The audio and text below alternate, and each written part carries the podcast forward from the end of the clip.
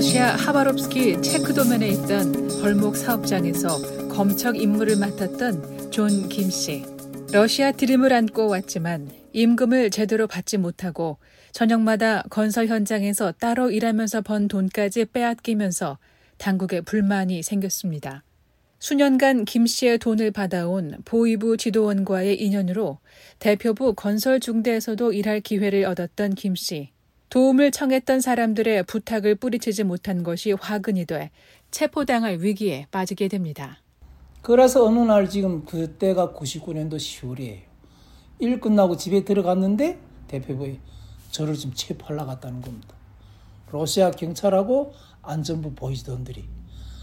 그래서 저는 거기서 신발을 구시게 신발 진짜 제 신발도 못 신고 동복을 걸치고 뗐어요. 저 잡히는 것도 중 그렇지만 지금 다섯 명이 지금 저기 숨어 있어요. 그 다음부터 저희 지금 방황이 시작해요. 건설 중대장은 김 씨의 행적을 찾아다녔습니다. 살얼음판을 걷는 듯한 긴장과 압박감이 극에 달한 상황에서 김 씨와 함께 도망 다니던 사람들 사이에 불화도 잦았습니다. 근데 또 우리 사람들이 숨어 다니는데 경찰이 계속 잡힙니다. 잡히면 돈 주고 잡히면 돈 주고 하는데 그 돈이 안 되거든요. 겨울에. 그래서 또 싸움을 합니다. 잡히면 너 때문에 잡혔다 뭐 이러면 싸움까지 해요. 좀 집단이라는 게 그렇습니다. 그래서 저는 독립으로 하겠다고 나왔어요. 그 대우 속에서 너네 너네끼리 살아라. 난 나오겠다. 그리고 나와서 저는 독립적으로 일했어요. 그래서 제가 일을 하다가 계속 건설하신 거예요? 건설을 했죠. 어느 큰 식당 이렇게 건설하는데 거기서 일했어요. 당시 존 김 씨는 현지 러시아인 가족의 도움을 받으며 살았습니다.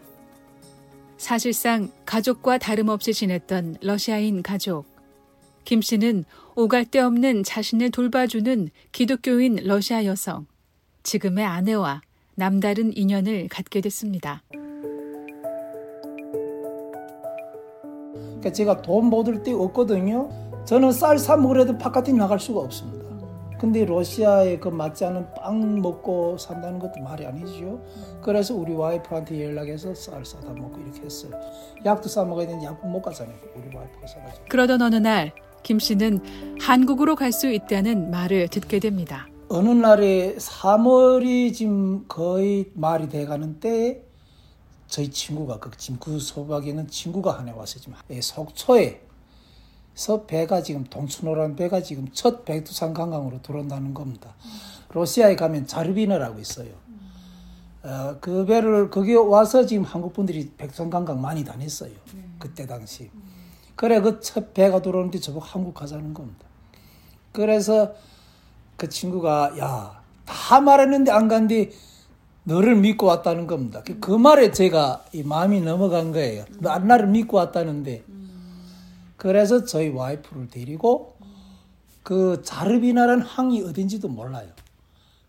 2000년 4월 한국 속초에서 출발해 러시아 자르비나 항을 거쳐 백두산을 관광하는 여행 상품이 등장해 화제가 됐었는데요. 김 씨는 친구의 권유를 만류하지 못해 한국에서 들어오는 배를 탈 계획을 세우게 됩니다. 기차를 타려면 그냥 못 타거든요. 차장한테 돈을 배를 주고 그리고 차장칼이 타고 블라디보스토크는 제가 한번 가봐서 또 생소하지 않아 가지고 갔어요. 그래 갔는데 그 간 곳이 바로 저희 와이프 다른 오빠가 또 거기 있어요. 그래서 돈 받으러 거기 갔어요. 가니까 나 누구도 몰라요. 자립이나 항을. 거기 사는 사람도.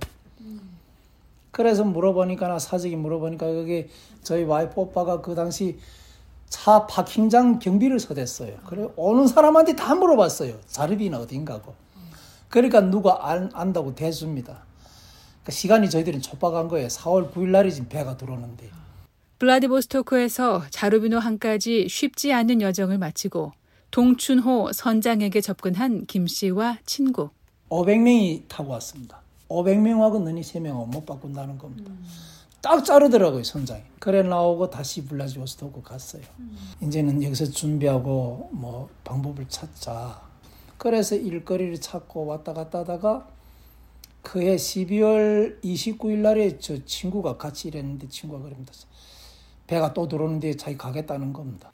결국 함께 가자던 친구는 동춘호의 밀항에 한국으로 가게 됐고 김 씨는 당시 아내가 출산한 지 얼마 되지 않은 상황에서 한국으로 가게 되면 북한에 있는 가족에게 제재가 가해질 거라는 말이 마음에 걸려 한국행을 접게 됩니다.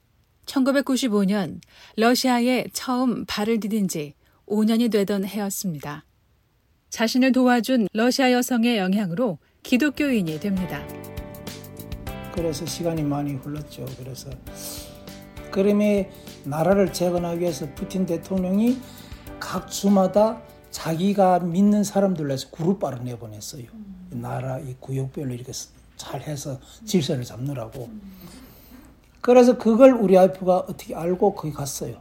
우리 남편이 이런 북한 사람인데 이제 아이가 서인데 주면서 이렇게 힘들게 살고 있다고 어떻게 주면서를 해달라고. 자신의 아이를 낳고 살았던 러시아 여성은 이민국에 남편이 합법적인 신분으로 살아갈 수 있도록 난민 자격 신청을 하게 됩니다. 한, 한 달이 지났습니다. 그래서 그, 나 들어온 걸 다 이렇게 써, 써달라 해서 제가 언제 러시아에 들어갔고 어디서 생활해가 다 써서 줬어요. 그 한 달 만에 이민국에서 연락이 왔습니다. 인터뷰 하겠다고. 음. 그 가서 인터뷰 다 했어요. 음. 하니까 나 제가 거기서 처음으로 난민증 받았습니다. 러시아에서 해주는 난민. 네, 2006년이죠. 그래서 난민증을 받았습니다. 북한을 떠난 지 11년 만에 러시아 난민, 더 이상 도망을 다니지 않아도 되는 떳떳한 신분을 얻게 됐습니다. 난민증을 받고 제가 결혼식을 했어요. 교회에서. 그저 사진이 다 그래서 그 결혼식 그때 한 겁니다.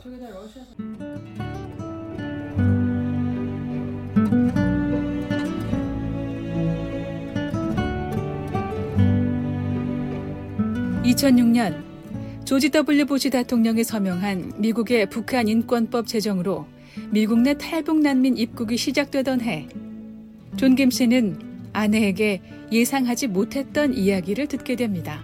와이프가 어느 날에 수련회 갔어요. 한국에서 대학생 수련회 갔는데? 아, 한국에서 온 대학생들 수련회가 있어서 기도하는데 하나님께서 그러더래요. 너희는 공부해가지고 미국 가서 공부해가지고 선교를 하라고 그러더랍니다.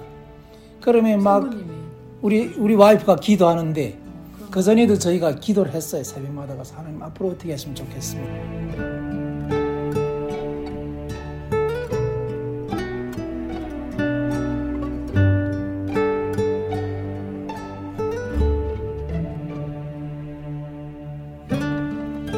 한국인 대학생들과 교회 수련회를 다녀온 아내가 뜬금없이 미국에 가야 한다는 말을 꺼낸 겁니다. 당시 30대 초반의 김 씨는 기독교인이 된 후 자신의 미래에 대한 계획을 아내와 함께 기도하며 찾아가고 있었다고 말했는데요.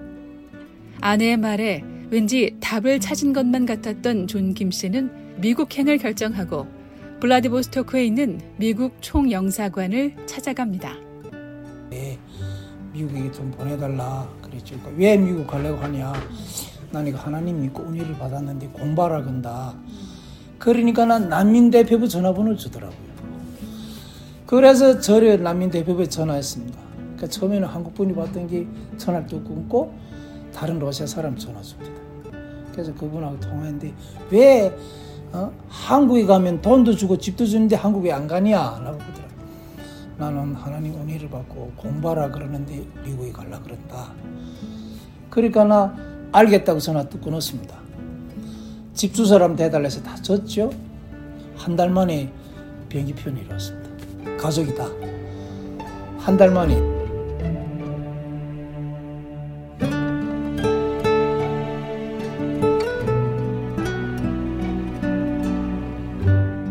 뉴스 장량입니다.